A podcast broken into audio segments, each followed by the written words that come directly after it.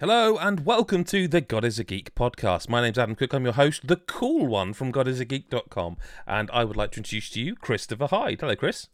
Hello, mate. What does that make me? And Lyle's here. Hey, Lyle, are you all right? Hi, I'm good. Yeah, I'm the crazy wild one from Godisageek.com. I think Chris... I don't want to say what I was going to say. I worry that it'll be offensive, and I don't mean it to be. You're always offensive. No, but I really don't mean this to be. Like, this is something I respect. I want to call you the sensible one. Boring. That's what I mean. I knew you wouldn't like it. But all right. I mean, I'll take it. There's worse monikers, I suppose. Like Lewinsky, for example. Well, no, she was one, wasn't she? Wasn't it? It was the other way around, wasn't it? It was Bill that was the bastard, wasn't it? There's some retro. Well, I think she had something to do with it. She had a role to play. Let's move on. It's a gaming podcast. It's we're in the middle of August over here in the UK, and despite the fact the weather's not that sunny for me, it's still very hot. So I've turned to video games. Clammy. Very, very much clammy. Yeah, full clammy. But we're going to talk about some games. But let's start off by talking about a game that I think we've all played, possibly. Would you say, Chris? If it's the Sorry, Chris, I'm going to have to interrupt you there. Mikhail's just dropped 179 Indian rupees into the live chat there, the super chat, and he says, before I fall asleep, please interrupt Hyde. And he doesn't mean we're boring him, he just means it's late there in India for him. But yes, Chris... He doesn't even use my first name, just... No. Well, a game we have all been playing. Well, I hope... No, before we carry on, screw that. Okay. I hope he either doesn't get to sleep or has a really shit night's sleep. Oh, that's nasty. Gets constantly interrupted. Yeah, that's horrible. That's nasty. I mean, you could wish that he gets some sort of, I don't know, swelling on his penis, and that would be nicer than wishing someone didn't have any sleep, wouldn't it? Yeah, but I haven't been sleeping well, so... well, me neither.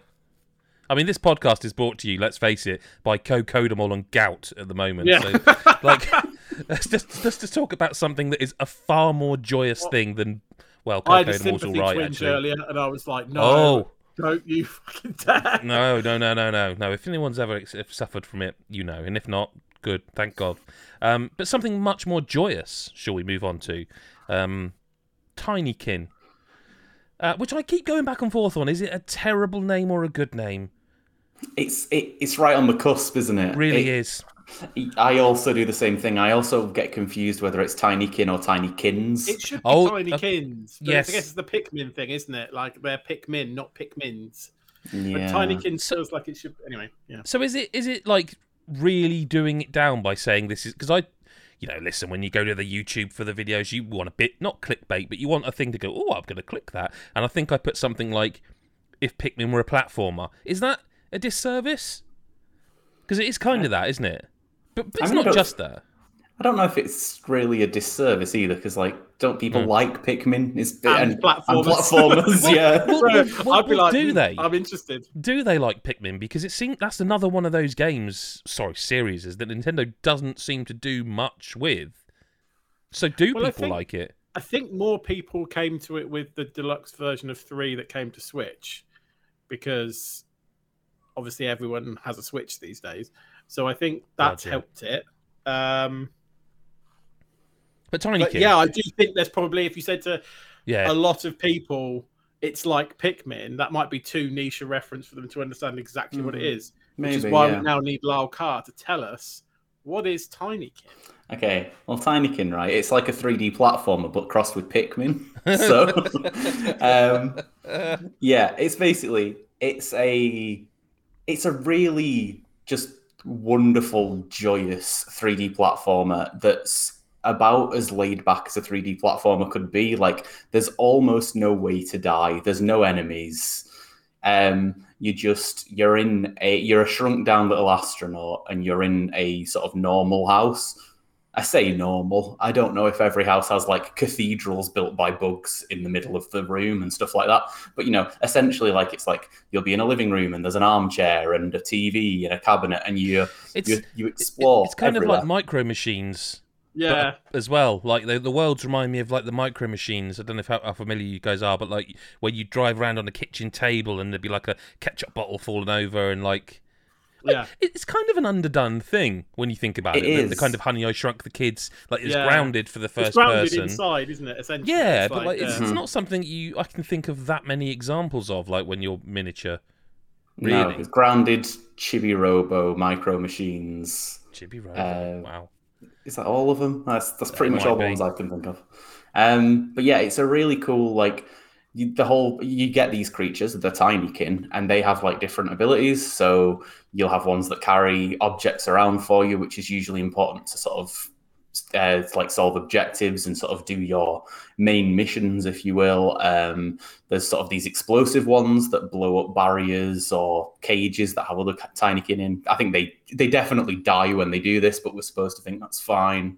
There's green ones that you stack on top of each other to make a ladder. Love the green ones. The green ones are the best ones. Green ones are the best ones. Yeah. And you use their little abilities to explore every nook and cranny of the room, collect like usually about 1,000 of a collectible called nectar, but you get quite a lot of it at once sometimes, so it's not as overwhelming as it sounds. It's really lovely. Like I just don't think you can really understate how pleasant it is to just be in this world and wander around exploring and check every little crevice. Oh, you also skate on a piece of soap, and that's really good.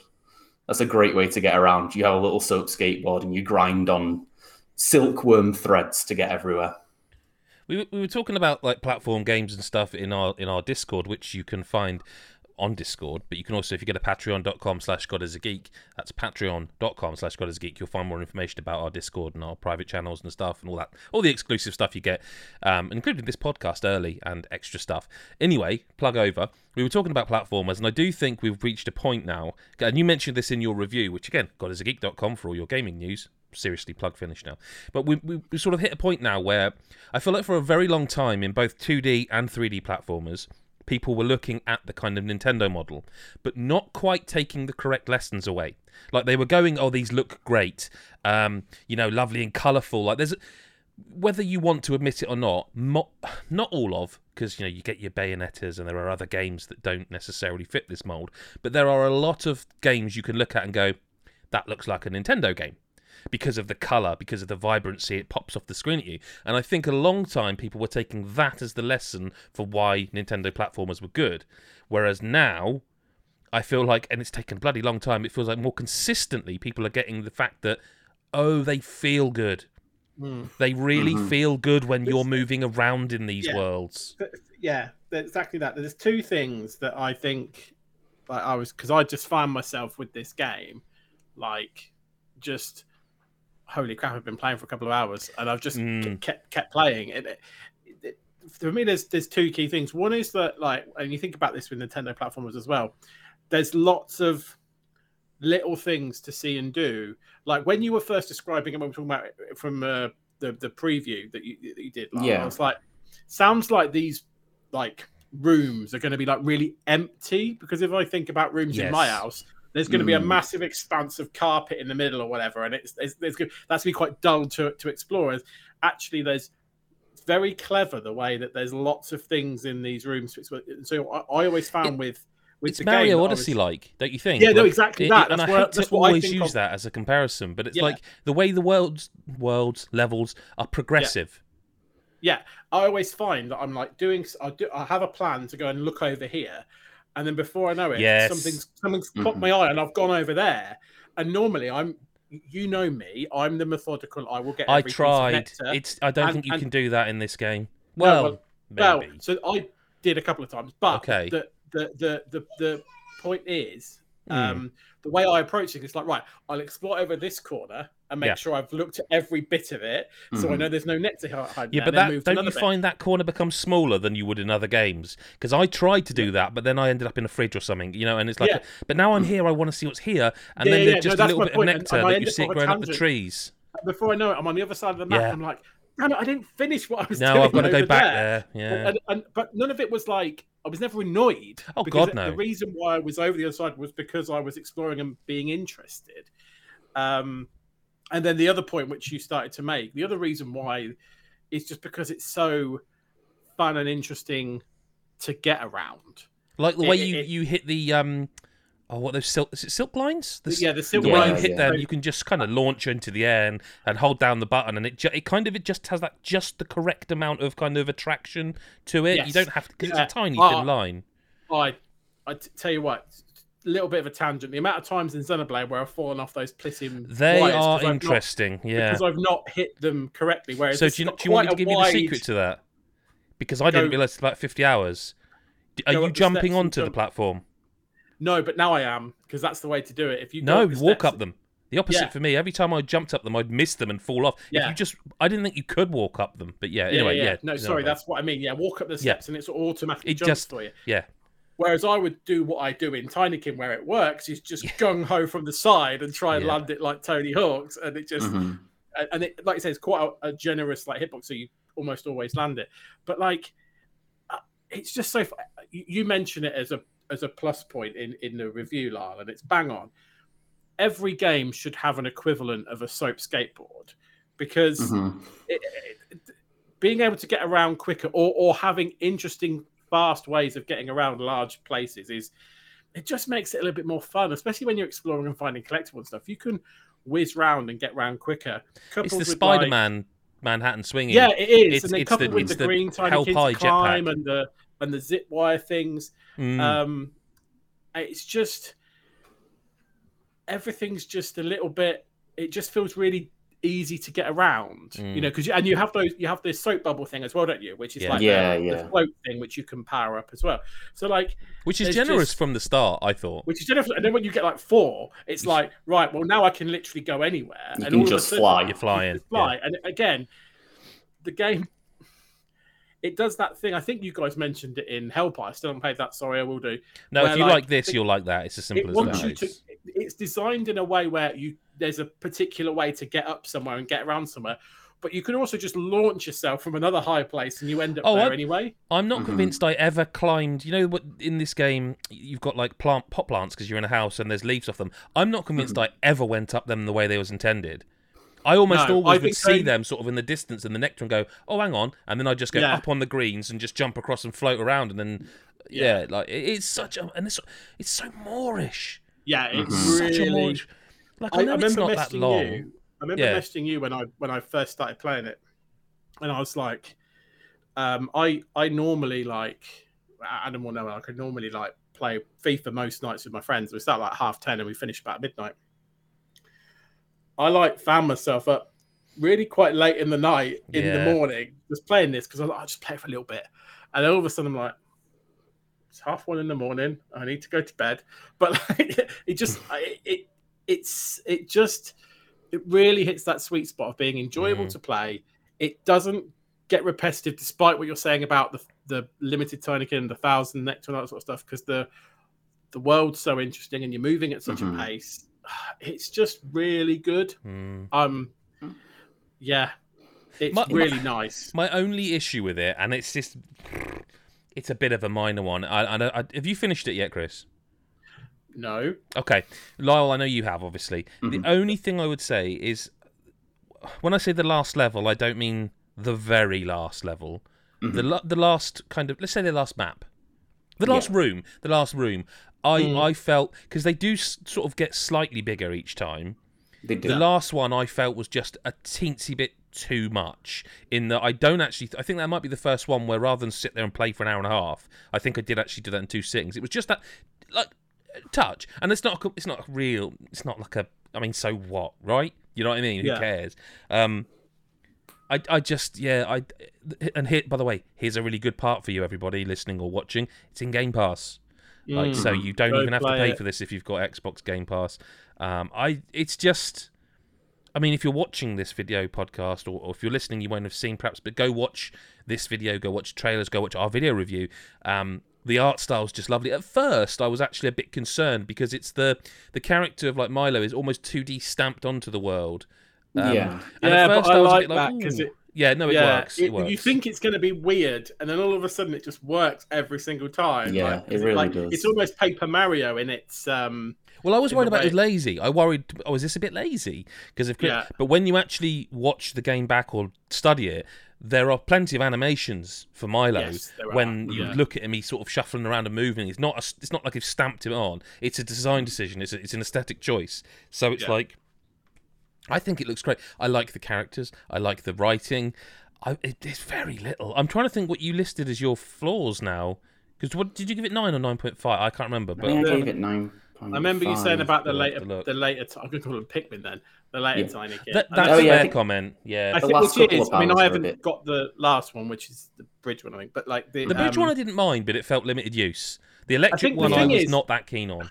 The thing is, though, this is always the case. This is true of another game we're going to talk about in a minute. But like when you have like upgrades or power ups or whatever, like Tinykin or whatever, and they're to do with like fluid of movement type things and getting about and or like really awesome combat, but there's no combat in this game, so it's kind of irrelevant. But when you get those types of power ups and you feel like a badass or it's really easy to move about, they're really interesting.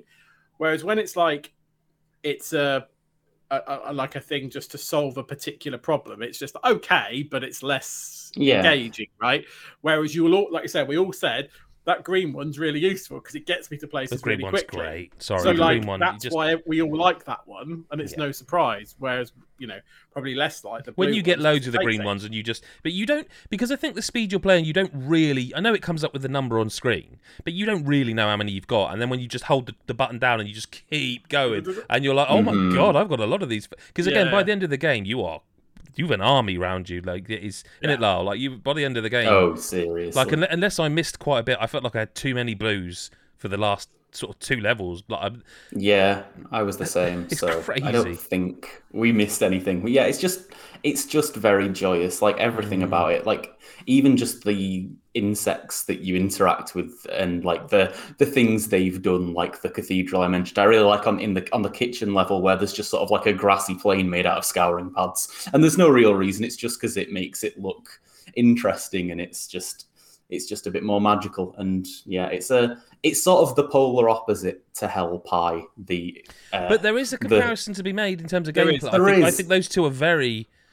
They're very similar. They just have very opposite themes, and both are amazing. And we're eating good for platformers this year, big time, right?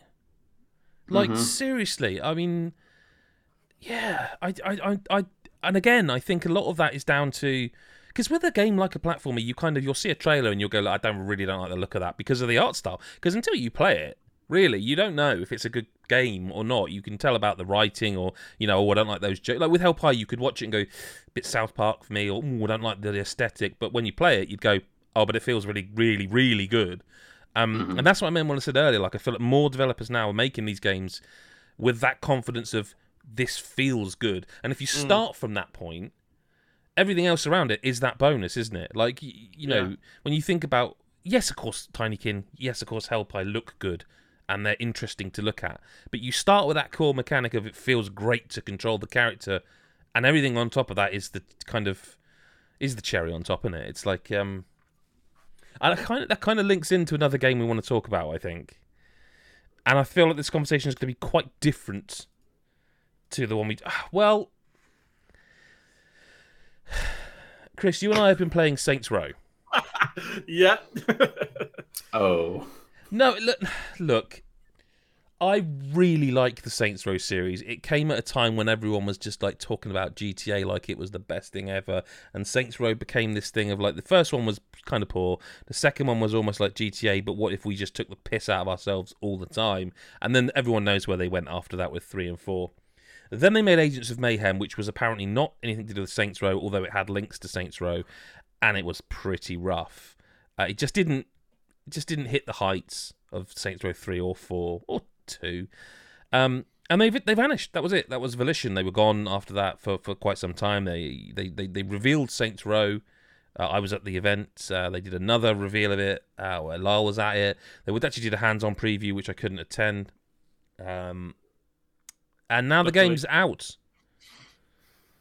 And I don't like saying this, but this game's very disappointing to me.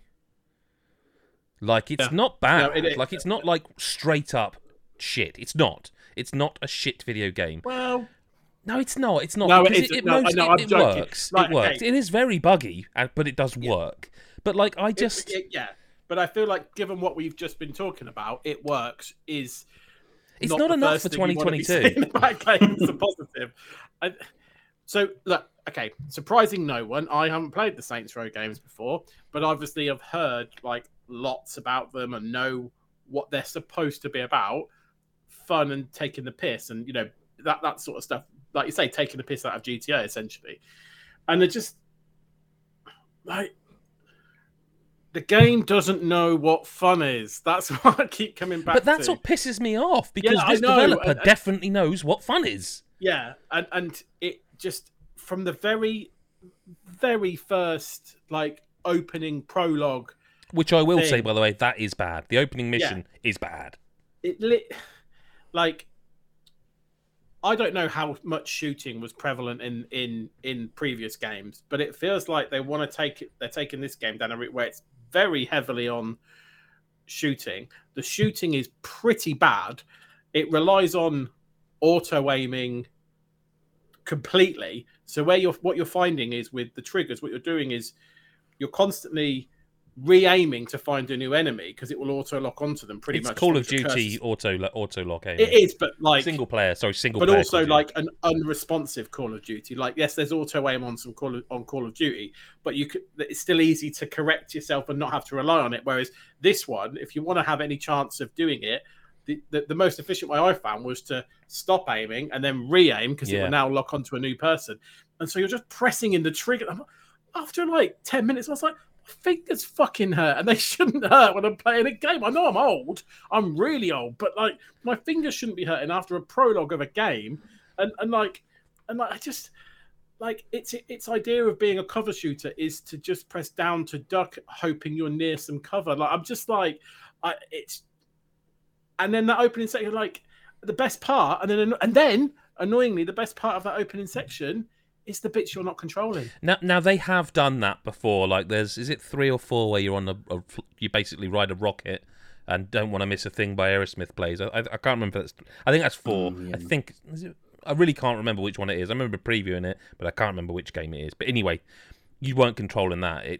So that isn't but like that, the. I don't mind when games do that sometimes, because sometimes it'd be like this is actually a stupid thing to control. But I'm like, literally in the prologue, there was a couple of times I'm like. I'd have liked to have been controlling this. This would have been the interesting thing for me to do. Then cut back to you doing another bit of shooting, and they've placed red barrels next to every one. And the thing is with this, by the way, and this to me is a very crucial thing, because in game design, we all know what a red barrel means. You shoot it, it blows up. It's when you want to do crowd control. But in this, you don't have to aim at it and shoot it. It comes up on Xbox, press Y, and it just auto-shoots for you. And that, to me, is a really killer key part of this, is that I suspect someone somewhere knows or knew the shooting wasn't great. Because the fact you can just hit Y should feel like, shortcut to fun. Kind of just like that. That would be the cool bit. But it's all, where I found myself with it, it was like, I have to, it was almost not like, it's, like you say, it should be the cool bit of fun. I found myself, I have to find the Y options. Because the shooting's so unwieldy, give myself half the chance, I've got to find the barrels to press Y. I'm like, I shouldn't have to do that. I should be killing all these people and feeling like a badass for doing it, because surely that's what the game is about. It's about having fun. And no, it's not. It's about like really simple button commands to just do shit. And and that's the prologue. That's the prologue. But I mean, if you're watching this video now, this is a perfect opportunity for me to jump in, because you're watching a mission here. Where you literally have to go and just walk around a party to join someone's gang, and they just send you from person to person where you're told, go find this person in the snake mask, go find this person headbanging. And all you're doing is wandering around looking for that person with that animation and then talking to them, and they send you to someone else. And it's like, how is this the game that used to let me have superhuman powers dressed as the president and jump across rooftops? How? Talk to me about jumping across rooftops. We'll get to that. But there's so many elements of this that feel confusing to me. Like, it's not bad. I will say that again, but it does feel ancient in some ways. Like, it doesn't look old. It's really weird as well. It's one of those games that looks good and crap at the same time. And I can't... Like, you'd have moments where you're like, oh, that looks quite nice. And then you carry on driving and go, holy Christ, that looks rough. And it's like it was just this weird mixture of like old and new kind of. That's the movement as well. Like some things you can sort of mantle up by running into them, and you can't others. Like you can't get on top of a car in the same way you can climb up onto a little dumpster. It's like, oh, so you designed that bit for me to climb up, but that bit that's lower, it's kind of. Do you remember the Assassin's Creed thing where they would struggle to get up the curbs? Yeah. It's kind of that, but like 15 years later. We found that example because, like... Yes, accidentally. I wasn't looking for it. No, we found this example where, like, it's literally... Like, you can climb up most buildings, to be fair. But, like, there was this, like, lower one, and we couldn't get up it. It was almost like it was an invisible wall on top of the roof bit. So we were, like, jumping, and it wasn't kind of grabbing onto the roof. And we were like, why can I... get on that higher roof just next door, but I can't get on this roof. And I was getting really annoyed because I was like, well, that just seems stupid. But then we found a way on the other side of the building to get onto that very roof. So it wasn't like it was blocked off from the game where the game just didn't want you to be on that roof. It was just randomly, it hadn't, I don't know, coded in the ability to grapple onto that roof to pull yourself up. You have to go around another way and know that it doesn't look any different. It's not like in other games where they put like bright yellow things where you can grab onto like roofs and stuff so you know where you can climb up. It just, you just have to find the right one where there's not an invisible wall. And I'm just like, what? That is like 1995 shit. What is it? And like you say, Adam, it's a lot of that is then they're like splash screens that don't need to be there. Yeah. That nobody was, you know, you bring up a mobile phone and blah, blah, blah, apps and that, and that's fine. That's totally a thing you can do in a game. But, like, don't program it into that every time I click the app on the phone, I see a splash screen for that app when I'm going to be visiting that app a lot. Like, how does nobody go, just pull that out? Just don't have that in. Just don't have that in because it's really anti-fun. Like, it blows my mind in a bad way that like, I really like Volition and I've always thought they were creative and fun. And I wonder if they've kind of found themselves out of time almost, and a bit sort of stuck between stations, you know, between a rock and a hard place, whatever. All the, you know, because I just don't know what this game. Yeah, is. I don't. You'd be better up to answer this question or say whether I'm speaking out of turn, Adam, because you've played the game historically. But it really felt like to me, it seems like they're so focused on being faithful to what the game used to be and whenever year it first came out that. They're prepared to accept warts and all for what existed back then, ignoring that, like, games and how we interact with them have moved on in that time. I don't know if that's completely it, but it certainly did feel like that. That would at least partly explain why it felt a bit stuck in the past. No, that's fair. To me, it feels like they tried to remake Saints Row, starting with Saints Row 2. Right? Now, I like Saints Row 2, but I don't know why you would want to start there when you've got 3 and 4. Like, I think everyone who played or reviewed or covered or touched Saints Row 4 at the time knew that they had hit the pinnacle. There was like, where do you really go from here? Because essentially, it had become Crackdown at that point, right? And I think you know that if you do make a Saints Row 5, there's nowhere to go. There's no road left to go on. And I think that's why they went away and they tried to make Agents of Mayhem, and which wasn't a Saints Row game but like had links, and it was like really poorly received. And it's almost like they've gone, fine, we'll make a Saints Row game then, just like that one. It's like, no, but you had 3 and 4, which were, like, amazingly fun. Like, Lyle, did you touch any of the Saints games? I should say Saints Row. Yeah, I've played 2, 3, and some of 4. So, okay, yeah. So you know what I'm saying. Pretty much most of the series, yeah. Yeah, like, yeah, totally. And, like... It's weird. It was one of the things when I got to attend the hands-off preview, like I was like, you know, I was sort of like, okay, it's going to be sort of the first thing I'll get to see of this Saints Row game, and you know, they were quite fun, so I'll see what's going on. Yeah. And like, obviously, like I couldn't tell how it played, so it was hard to say how is this going to be. But there were kind of like moments that they were showing off as like this is something you should be, you know, excited about for this game, where it was like this is like a mission where you're in a car and you're that someone else is driving and you're shooting enemies while they drive. And I was like, I've not done that in a game for about 15 years. And I hated it when I did then. Like, it was just the sort of stuff where I was like there were just these inklings where it was sort of like, this looks like some of these things look a bit dated, and I'm kind of worried. I hope it at least plays well and there's some fun things in there. But from what I've heard, it doesn't sound... There is... There is, but it's not surfaced as much as you like. I don't know if you ever played any of these in the game, Chris, but like there's these missions where you have to park up, attach a grapple to something, and drag it to a location. They're fucking awful. They're like I mean it's not like there's one of them. There's a kind of at least two early on you can do, and I just wonder who played them at the. It feels like it wasn't playtested by an external source. Like it feels like it was playtested by people who were too in love with the game, if that makes sense. Mm. Because also it is worth saying, I suspect a lot of patches will come, but at the time I played it, it was buggy as... It was one of the more buggy games. And I just don't understand it. Like I don't understand...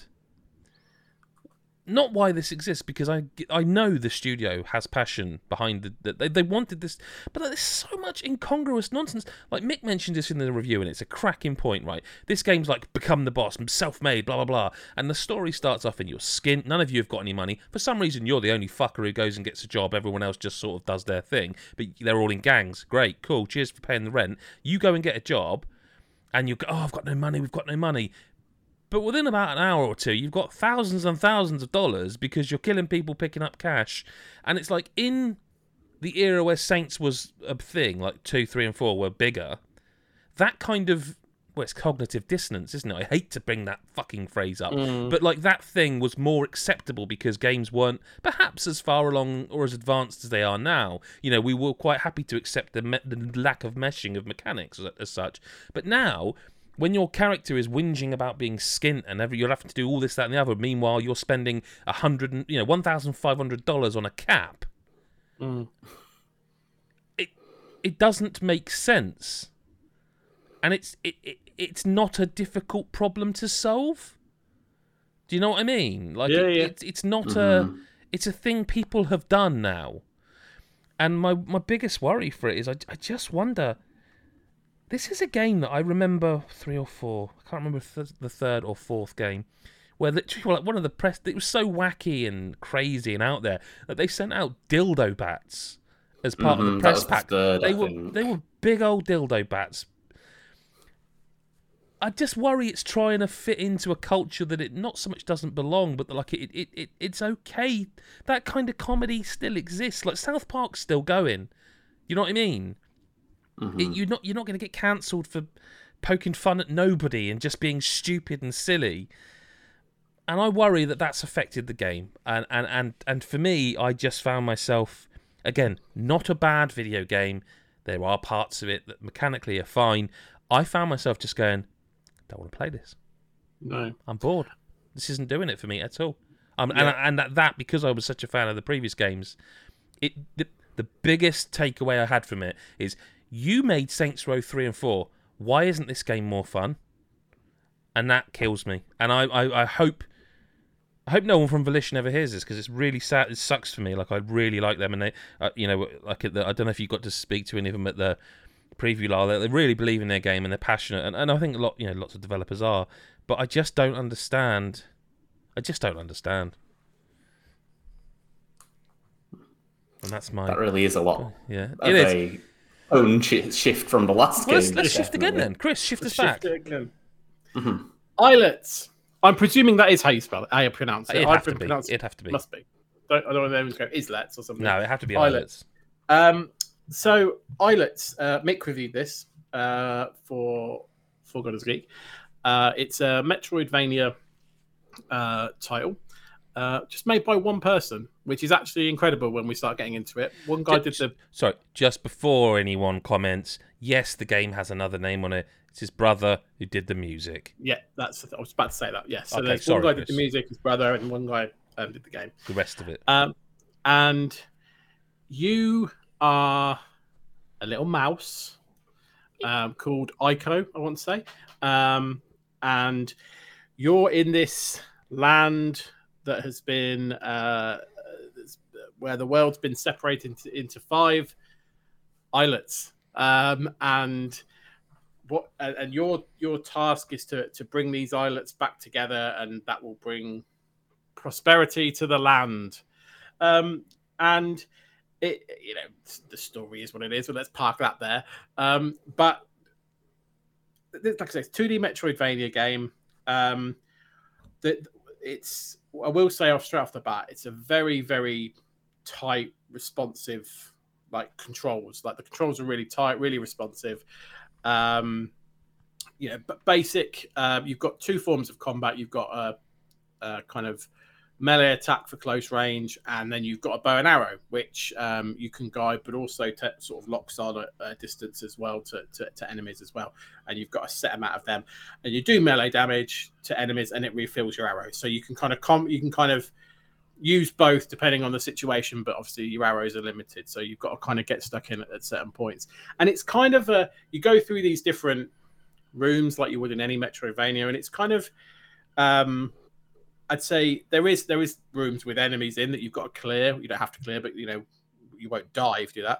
But I'd say it leans a lot more into some of there's a lot of rooms that are kind of puzzle orientated as well than say a Metroid game would be, where like there's kind of either different you've got to get across different, dodge different obstacles and things, or you've got to kind of solve a couple of puzzles to get to the next thing. So there feels like there's more like puzzle type rooms to kind of overcome, and they're not challenging, but it wasn't just every room was filled with enemies and get through it.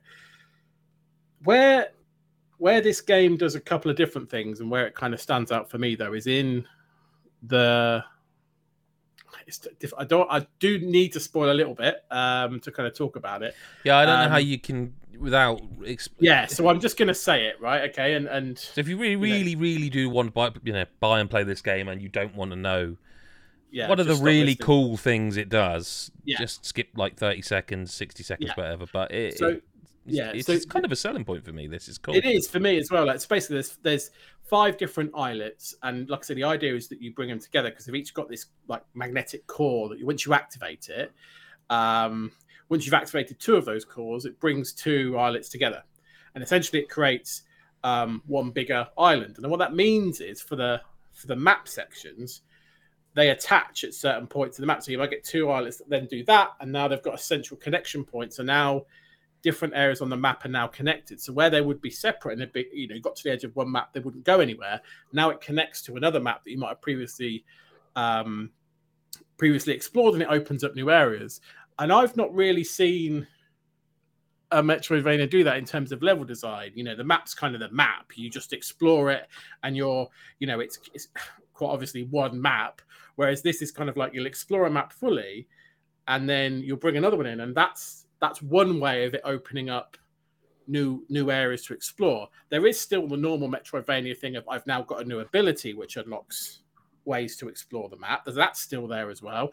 But it's just another extra way of kind of adding it in. And it's done, I have to say, it's done really cleverly because it's quite seamless, isn't it? It's not forced.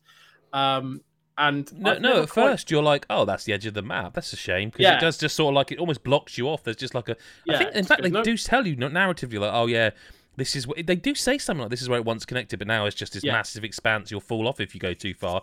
And you're like, "Oh yeah, I get it." And then when you do pull them together, you're like, "Huh." It's a real clever. I mean, it's also got like shmup stuff in it, like some of the bosses outside of the.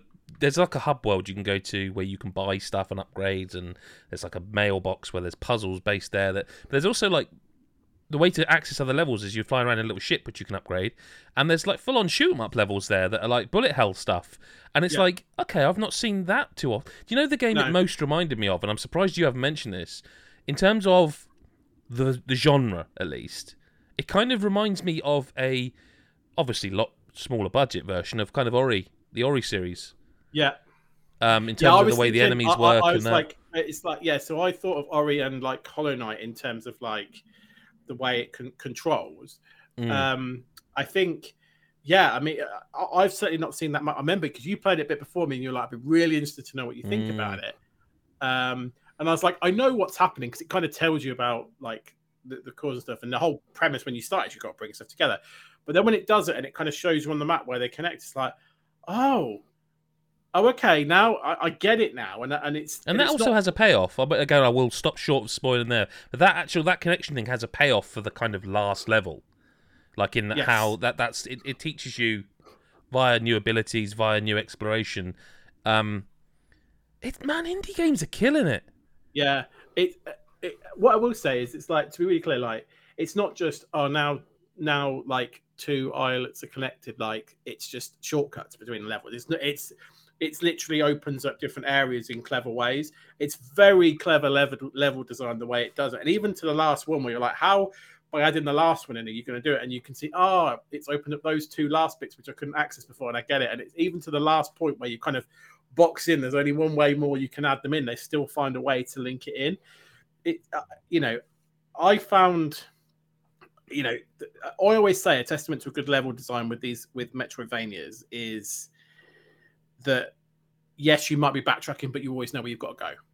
And I think Metroid Dread was a very good example of that. Like, it was literally like, okay, now I know exactly where you want me to go, because you've really considered what I've just achieved and what new power-up I've got, and now I know where I need to go with it.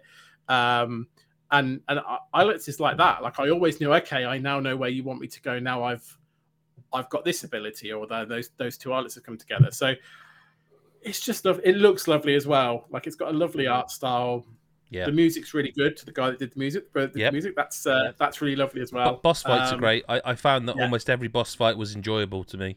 Yeah, yeah. There's enough uniqueness. Like I say, a lot of it's like that. I always think every 2D, whether it's a Metroidvania or Souls, like, if you've got a dodge roll button, you're in good hands, and this is utilized really well, because you have to dodge for the boss fights, and it helps you with the other enemies as well. It could be harder.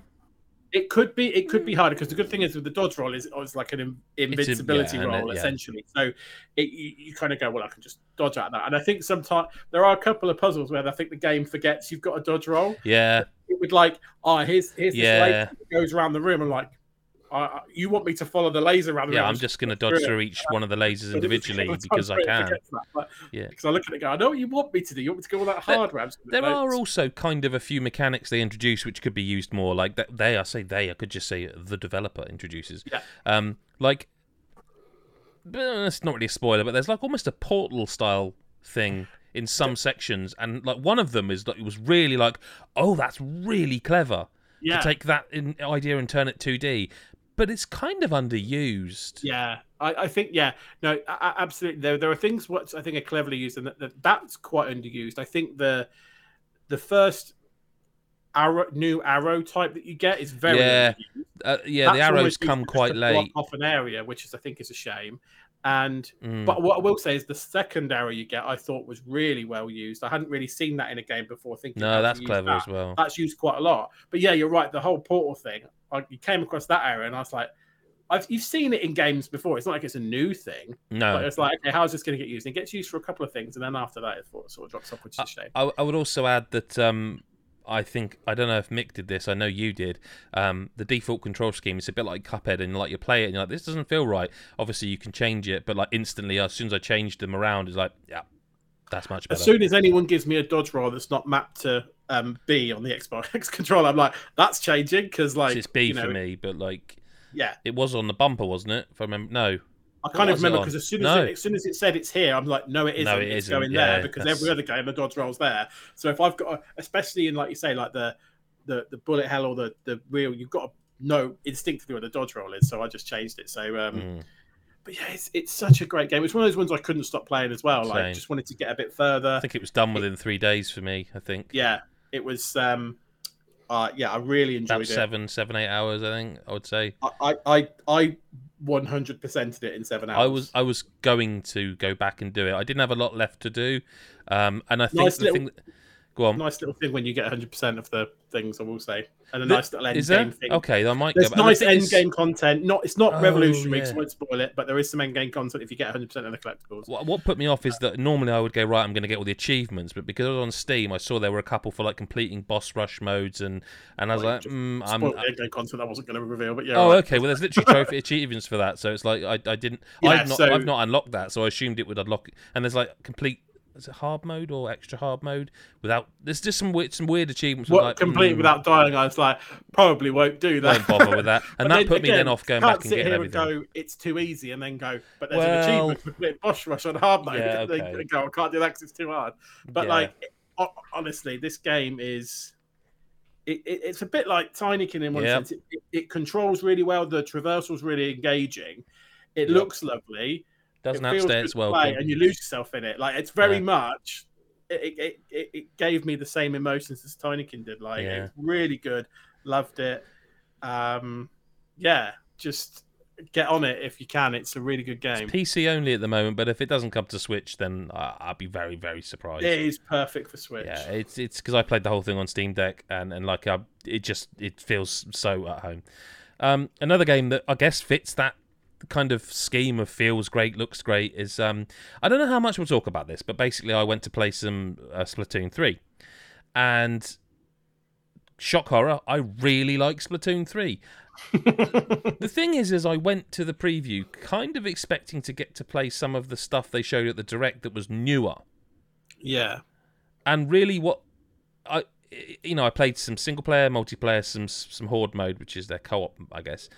So I came away not with like the most amount to say about it, because the single player is kind of the single player. You know, you are. It's level based. It's similar to the second game, and it's similar to the Octo expansion DLC. The multiplayer was Turf War. That's what the mode that was already available, if that makes sense. You know, in terms of like the original games, and you know the maps we played didn't, you know, only got 2 or 3 matches. The maps we played didn't feel like super different to anything the previous games had put in. So it was more about using the new weapons, which I really, really enjoyed. And then like Salmon Run as well, of course, is, I don't want to say back, but like just really, really entertaining. And like the biggest takeaway from this, and I'll say this every time I talk about Splatoon 3, and every time I'm doing anything on it, is that it is available at all times. There's no timed content. Oh, you can't play this because Nintendo decided that they don't want it being played at this time. It's just a mode in a game you can play. And I know, that's what it's supposed to be. And no, every I wish other Knockout multiplayer City would game. Do that. Do they not? They not do it? No, Knockout City still does that. They still rotate. Play 4-player? Well, I think you'll find you have to wait for the second week of the month to do that. Now, in fairness to them, I think the reason they do that is the reason Splatoon 2 did this as well. And I think at the time, they weren't sure the audience for the game was big enough that if they had too many options, you will segregate the user base. And that's when you find yourself like in the old days where you couldn't get a game because everyone was playing the other modes. I think, being Nintendo, I don't think that's a problem, and I think now that I think it sold over 10 million copies. Like, people are playing Splatoon. Yeah. Like, you can toss the eggs now from distance if you've got ink, rather than having to go to the basket every time. And it was a nice appetizer, if that makes sense. Like, I am really ready to play this game now. I am really hoping that this game gets that audience, because from what I've played, the impression I get is they got it. They finally understood it. They listened to what people didn't like, and they have fine-tuned. Now, it might sound like almost a Nintendo apologist thing to say, but they fine-tuned it in the way, like almost Gears 2 to Gears 3. Do you know what I mean? Like, there's not wholesale changes. There's new modes and stuff, which we haven't yet to see, but they've fine-tuned mechanics to be like, oh, finally, do you know what I mean? And that's probably enough for me. Like, I don't need a revolution. I need Splatoon 3 to fix anything that was wrong with 2, add new maps, add the new modes, which again, haven't played them, can't talk about them because I haven't played them. A bigger single player, which it looks like it could be. There's some stuff I can't talk about that I did get to see, which is a horrible prick tease. I'm sorry for that. But there are some things to do with the single player that I'm like, okay, there's something here that reminds me of something else, and that could be really interesting. I can talk about Small Fry, which is like the replacement for the grenade that you can throw into the distance to get things you otherwise wouldn't reach, and it opens up paths and stuff in levels. So there's the thought... That just, I don't know if it intended this, but when I read the preview, I was just like, that sounds very much like Cappy from Mario Odyssey, and I wonder kinda, and that's what I'm wondering. That's what my thought is, how far will, because I only got to play like the first, I think it was the first 3 levels actually, and it's like obviously there's gonna be a lot more than 3 levels. How far will they take that idea? Because there's potential here that right now I'm just throwing it at a thing that's making another thing unlock, and I can now get to that thing. how far can they take that idea? Yeah. There's like there's an upgrade system for the single player that again I can't really go into, but I was like I'm looking forward to delving into. Really very, very excited for Splatoon 3, and yeah, read the preview, watch the video, which is kind of similar to what I've just said. It's time for listener correspondence, and Chris White, I have an apology to make. Oh, is the apology because you called me Chris White? Did I call you Chris White? Yeah. I was looking at, sorry, mate. I was looking at the screen down here where I've got all your name, all the people who are on the podcast listed, and I for some reason I was hovering over his name. I'm always thinking of Chris. It's like, I missed him this week. We all miss you, Chris. Yeah, we all do miss him. Chris Hyde. Sorry, I have two apologies to make to you, Chris Hyde. Firstly, for calling you Chris White. Fucking hell. Cocodamol. Also, other brands are available. And I've done you dirty with that listener correspondence theme. Have you redone it? Well, someone's done something. Someone's done something. Oh. So maybe it was me. We'll never know. Maybe episode 500 there'll be some sort of grand reveal. I can't reveal now because it wouldn't be happening. But it is time for listener correspondence, which means we've got a jingle to play. Here's the new jingle. It's time. Listener correspondence.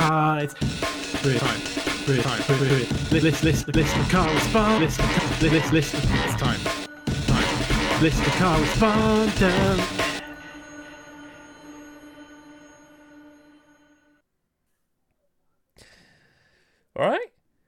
Right now, what you have to understand is my phone. I'm watching this on my phone, and yes. It's got about a second delay. Yes. And it's also on silent. Oh. So all I can see is the images of the woman gyrating. I'll tell you what I'll do. Right. I will mute your mic, and so you can unmute your phone, and I will play that damn jingle again. It's that good. So I'm going to mute your mic right now. Okay. Yeah. So for those watching the video, we're going to get a second bite of the cherry. Here comes the listener correspondence jingle. It's time. Listener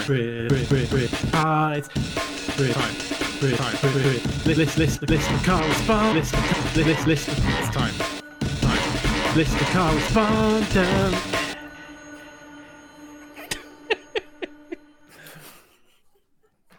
Was it so the question is, was it better or worse with audio? I'm crying. Right. Why do you go with such a thing? I don't know. My God. Is that Steve that's done that? Well, I listen. There's a lot of people saying that. Because that's been about 4 months in the waiting, but it's worth it if it is. But anyway, if it's not, then fuck you, Steve. But like, that is brilliant. I love that. I love the gyrating woman, the dancing man, the fact that my head goes big. Well, he didn't do that. That was me. I did the video part of it, to be fair. Hey, listen. Oh, well, it's fantastic teamwork. Yeah. Who knows where this is going next? It just keeps iterating. Sorry. No, well, I know where it's going next. Oh, great. Okay. Yeah. Right. Kieran says in the super chat, by the way, a true cinematic masterpiece. Well, I completely agree, mate. Yeah. Absolutely. Mm-hmm. But at this time... It's time. You actually do this time. We've been throwing it for half an hour. Right. First set of questions comes from Cowabunga. Thank God. Changed his name from last week. It's Mick. Can I just I just want to say editorially I whipped out there was a question for each of us which we can't answer. It was the same question and I removed it. And it was regarding our favourite games of the year so far. We can't answer that. Editorially, as Godisageek boss, I had to just remove that. Yeah, because we want people to listen to our Game of the Year pods, which are the highlight of the year when we all get angry at each other for disagreeing. But anyway, so questions we can answer. Adam. Yep. Should Kirby's Dream Buffet be free? Feels super free to play, like you said in your review. Also, don't see much value in it since there's a good Kirby game on Switch finally, and proper Fall Guys on Switch now. It's weird, right? I don't know how much you do know about this game. Only read what you've put in. That's it. I mean, should it be free to play? Is a strange question. It's not up to me to decide what should and shouldn't be free. Nintendo, so it's never going to be. Well, they've done free to play. Well. They've done stuff that you get free if you're a Nintendo Online member. I was going to say, I would have thought this could have been one of those. It could have been one of those. It could have been a mode in like a it could have been a bit of DLC for, you know. Because you could easily see this as like a Tetris 99 or whatever. 100%. Like, yeah. Anyway, carry on, sorry. No, you're correct. the price is what is why I can't just go definitely play it, because it is a lot of fun and it is very Fall Guys. It's a bit Katamari Damacy. It's a bit of a lot of things. I have some slight concerns over the balance of it. It doesn't feel free to play, and like the old style free to play where you're like, oh, this is rubbish. And Kieran in chat said they did a free to play Kirby game before, didn't they? They did. I believe it was a side scrolling one, so I can't speak to that because I don't think I played that. But there was definitely a free to play Kirby game on Switch. It's just a really strange one, because the only thing I would say is Fall Guys wasn't free to begin with. Like it went free to play. It was people think it was because it was PlayStation Plus. That game was a not full price, but that was a purchasable video game on Steam. I bought it on Steam actually. That was good. Good planning on it. No wonder you hate it so much. You paid for it. But that's the thing as well, is that like playing this now, with the similarities to Fall Guys in my head, I'm like, well, you know where Fall Guys started and where Fall Guys is now. Mm-hmm. If Nintendo support this, which they might. I mean, there's no reason they should or shouldn't, but like, yeah, should it be free to play? I would be comfortable saying I think it should be one of those games you get if you're a Nintendo Switch Online subscriber, or even an expansion plus max Trouser mode. Yeah. That and you know a tenner. I don't. I just it's odd. I just think back to games like on the what were they called? Damn it, there were these not Picross. There was games where you.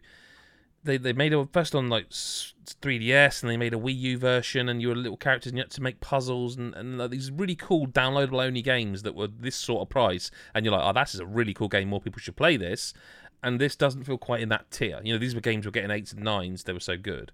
But should it be free? It's not really for me to say. What's next? Right, I was wondering if we could both answer these questions together, because we've both been asked them, and I feel like otherwise it would be like us going back and forth. Okay. So which game do you like more than Breath of the Wild? He's asked both of us.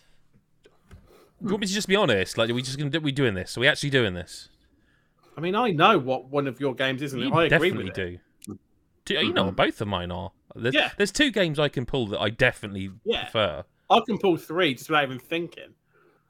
Well, I'll give you my two. Super Mario World. I could pull a few if you wanted. Super Mario World and Final Fantasy VII, I presume, are your two. Yeah, and I don't mean that Final Fantasy VII probably stands against it now, but at the time, that game was my favourite game of all time aside Mario World, and it was like Mario World to me is like revolutionary in terms of in my gaming experience. It's like I could play that game now and enjoy it. Still holds up now. I reckon in 20 years I could play it. I'd still enjoy it. You know what I mean? Yeah. There's a reason. Like, I know it feels slightly different, but Mario Maker, there's a reason that's so successful. There's a reason why that.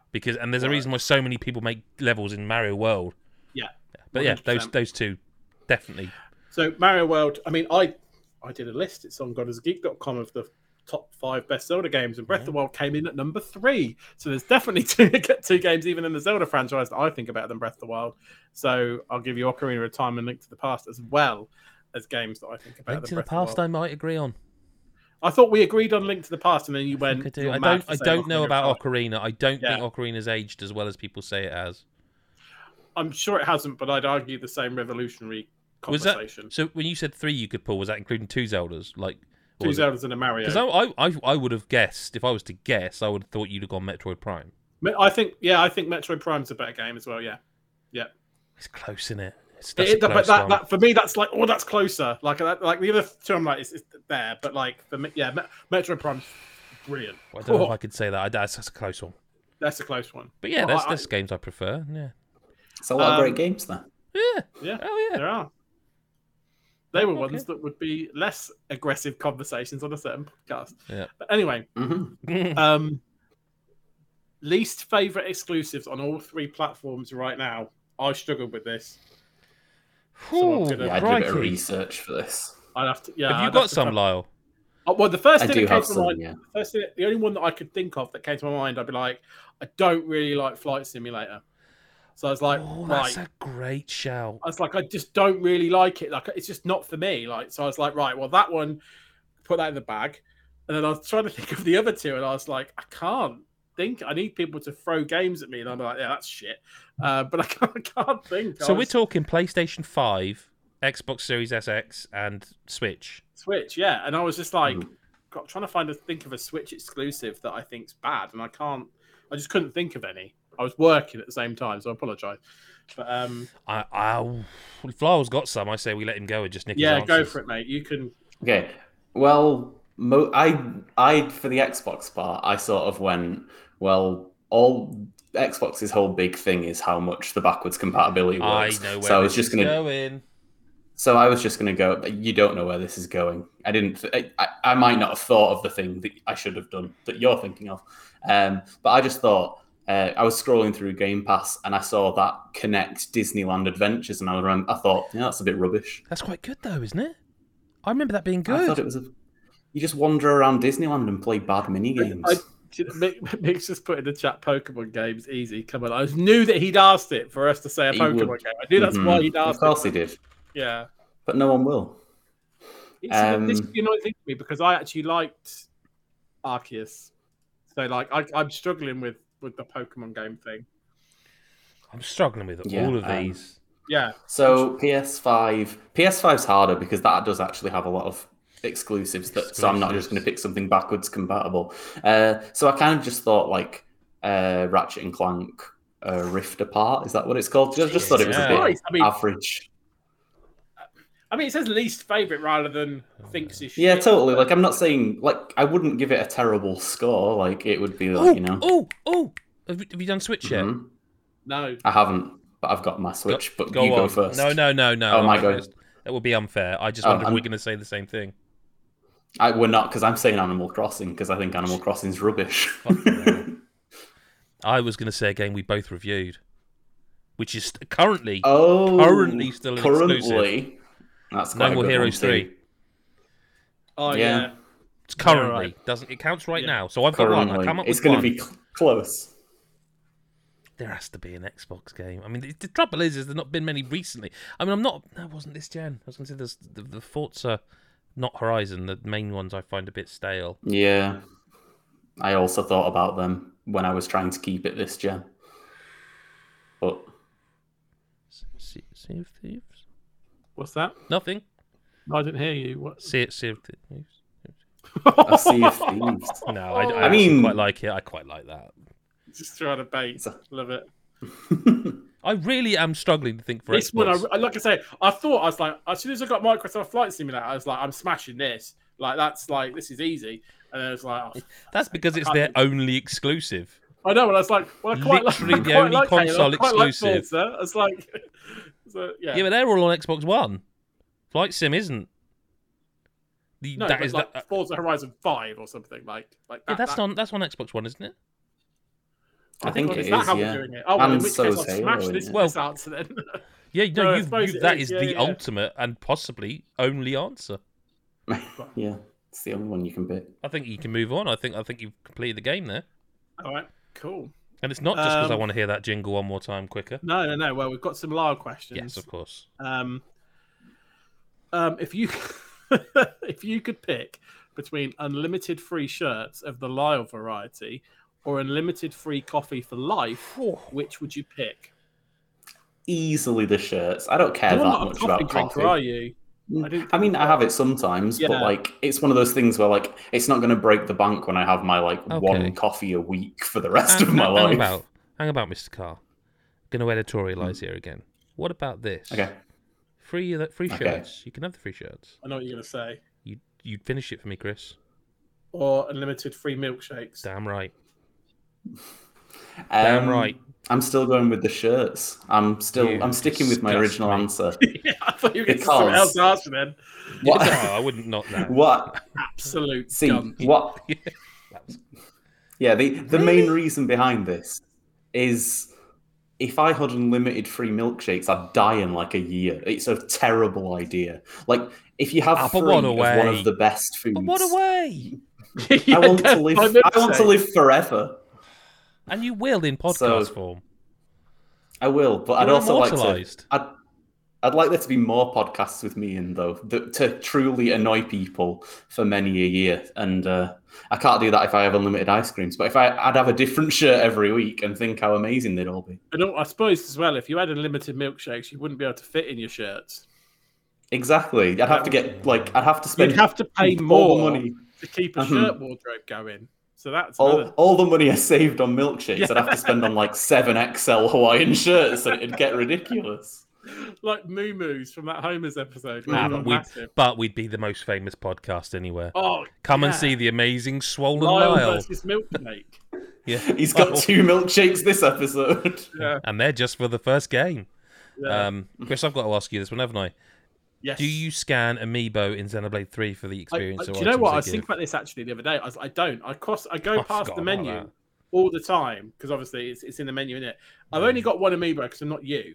Right? Oh, all right. I've got about 87. I've only got Marth. That's who I've got. And so I scan it. I've only really used him on Monster Hunter Rise to get free stuff. But no, I haven't actually done it for Xenoblade. So I might have to try it and see what it does. Again, it says it gives you free XP and stuff. So I might have to try that. Not that I need it because I'm amazing and overpowered. But, you know, I might try it. But no, I haven't. I don't even know if it tells you. Obviously, it's in the menu. It does. It probably does. It tutorializes everything. But, I think it does. But it's like so throwaway and amongst the other 3 billion. Yeah. Yeah, but no, I haven't. I don't need it, though. I'm so good. Unless it would give me the items for the flipping collectopedia or the gem upgrades, because that'd be really pissing handy. So I always need 1 more thing for all of those, and I never seem to know what they are. I've got so many Amiibo. Why didn't I do this? Well, I wouldn't have completed the game, would I? Because every day I'd just been sitting there going, for the first half an hour getting Amiibo collectibles. Easily. Yeah. We got any more questions? We've got 1 more, yes. Okay. All of us. I have quite a lot of passionate thoughts about this one, so... yes. Okay. So, question from McPoo. Thoughts on the PS5 price hike? Have you also seen that they've also announced the price hike for PlayStation Plus? Yes. So it's not just the console. First time in 10 years. Yes. The console and the service has gone up. Yeah. You, if you've got passionate thoughts, mate, I mean... Right, I have passionate views on this. Well, hang on a minute, I'll put you as a camera centre if you want. Yeah, do it. There's... Like, first off, right? So, if you want to know which camp I'm in, am I outraged or am I not? I'm really fucking not. And I don't want to come across like posh, rich Chris. But wish I'd known you were going to do this because I could have got some crowns or something to put on your head in the video ahead of time. No, I ain't got time right now. Like, just play the bloody jingle like you did last week, halfway through whilst I'm talking to interrupt me, which I didn't realise until I watched the podcast back. And I was like, I just watched it and he just interrupted me, the bastard. Anyway. The sublink, fuck's sake. I saw this news in fucking Discord and it was a troll. They haven't put the PlayStation Plus price up. Have they not? No. And if you think I'm editing that out of the podcast, I'm far lazy in that. So that was yet more. I only saw it in Discord because I'm at work all day. I've been busy today as well. He's done me twice in 2 days with his trolling links. I thought it fucking looked familiar. I really thought those price changes looked familiar as well. Just the console's gone up. Is that real? Is anything real anymore? So right, consoles. So first, I'd just be in pain. I'm not going to take painkillers. They make me fucking dopey. Firstly, like I work in a company and our costs have gone up, right? And the price increase is what, like 6%, something like that. I can tell you now, our costs in my business has gone up by more than that. I bet Sony's have as well. So this is his heel turn moment, by the way. The fact that it's it really is.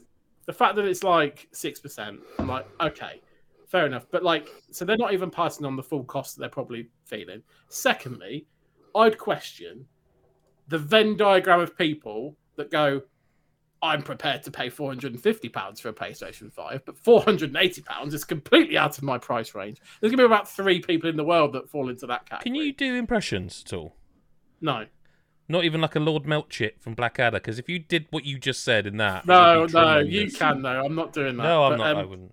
But, like, so the people that are outraged, but I'm like, I don't get it. Like, if you seriously saying you've got £450 saved up, but you can't stretch to £480. And then lastly, the other reason is like it's 30 fucking quid. You know, we've got for context, people aren't in the UK right now. We've got fucking electricity and gas prices going up hundreds of pounds a month every fucking 3 months at the moment. They're all going to skyrocket in October. Then in January, it's 30 fucking quid. Lyle spends that on milkshakes in a day. Like it's not the thing to be worrying about. It really isn't. So right, 3 arguments. Sony costs are going up, and so they're just transferring it. 2, it doesn't affect a lot of people. And 3, there are bigger things to be worrying about in the fucking world that are going up more than that. So, no. You're telling me that there are more important things. It's just what everyone's doing. Get over it. That's what I think about it. And if that's anti-God is a Geek line, I am so sorry, but that's how I think. Hey, listen, your opinion's your opinion, but like, wow. You rich bastards. Yeah, I mean, I'm outraged on behalf of everyone, obviously, because... yeah, me too. I just feel like this is one of those faux outrage things. Like, you really mean like everything in the world? Yeah, I just feel like it's another reason for people to be outraged. I'm like, it's really not. People should be outraged about the fucking gas bills going up £1,000. Like, that's what they should be outraged about. The real truth of it is somewhere in between, isn't it? Because it's like, it isn't great to take costs and say... well, fuck it, we'll put them onto the consumer. Of course, that's not an ideal world. They'll have done marketing research. But the cold, hard truth of it is these things are fucking impossible to find still. Like, I have seen once an Xbox Series X in the flesh in a shop, right? I have never seen, frankly, or heard anyone else who has seen a PlayStation 5 where they could... these things are 2 years old. Yeah. And you still can't buy one. I can't go on Amazon right now and buy a digital PS5, for example. The cold, hard truth of it is it is this fake outrage, isn't it? It is that anger that doesn't really exist, and it's just for clout. Because the truth of the matter is, if people were angry enough, they'd actually do something. It's probably people who already own PS5 outraged on behalf of people who now have to pay more. And those people... will pay the extra to get their console anyway. Like, it is yeah. That's what I said, just in a less mild-mannered way. I didn't think... Well, I just... you know me. You both know me. There are so many things to be upset about in the world. Yeah, and hang on, 1 minute everyone's moaning about the fact, oh, God of War's coming out and it's available on PlayStation 4 and I'm absolutely outraged about such an... I bought a brand new PlayStation 5 and I can play them 4. And then next thing they're moaning because the PS5 is more expensive. Well, which is it? Do you want the fucking thing or not? Like, I'm with you there. Like, there's so much. Oh, there's so much going on, like, in the world that this, like, I can't do that. I can't be the pretend podcast host and be angry about it, because if you go off social media, no one gives a fuck. And like, no, this is it. And I yeah, there's plenty more things to be. I thought you were going to say plenty more fish in the sea, and I don't know why, because it would have been so... I mean, there probably are, but like, there's more things to be worried about in the world than this. If all you've got to worry about... Remember COVID? That was... yeah, if all you've got to worry about is 30 quid extra for a PS5, I want your life. Oh, what a life. Quite frankly, because what a life. So, yeah. And look, if all else fails, become a games journalist, get it all free. Well, that's the other thing. And then if you are feeling sad, play Islets or Tinykin, because they're fucking great. Yeah, but they cost money. But not Saints Row. That'll make it worse. Is that the end of this? Or has Lyle got anything he wants to add? Or no, I've already got a PS5. They can put the price up by £300 for all I care. Mine's downstairs. So fuck you to the rest of the world. I love it. Okay. I just play the jingle after that. Shall I? Yeah. I didn't know if he was going to go that way or not. Anyway, here's the jingle. It's time. And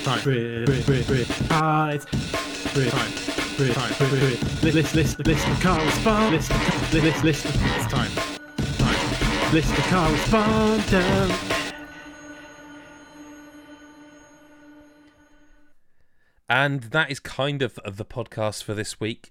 Thank you very much to G-Town Steve, who did produce the jingle that we're using this week for listener correspondence in cooperation with myself as the video production editor.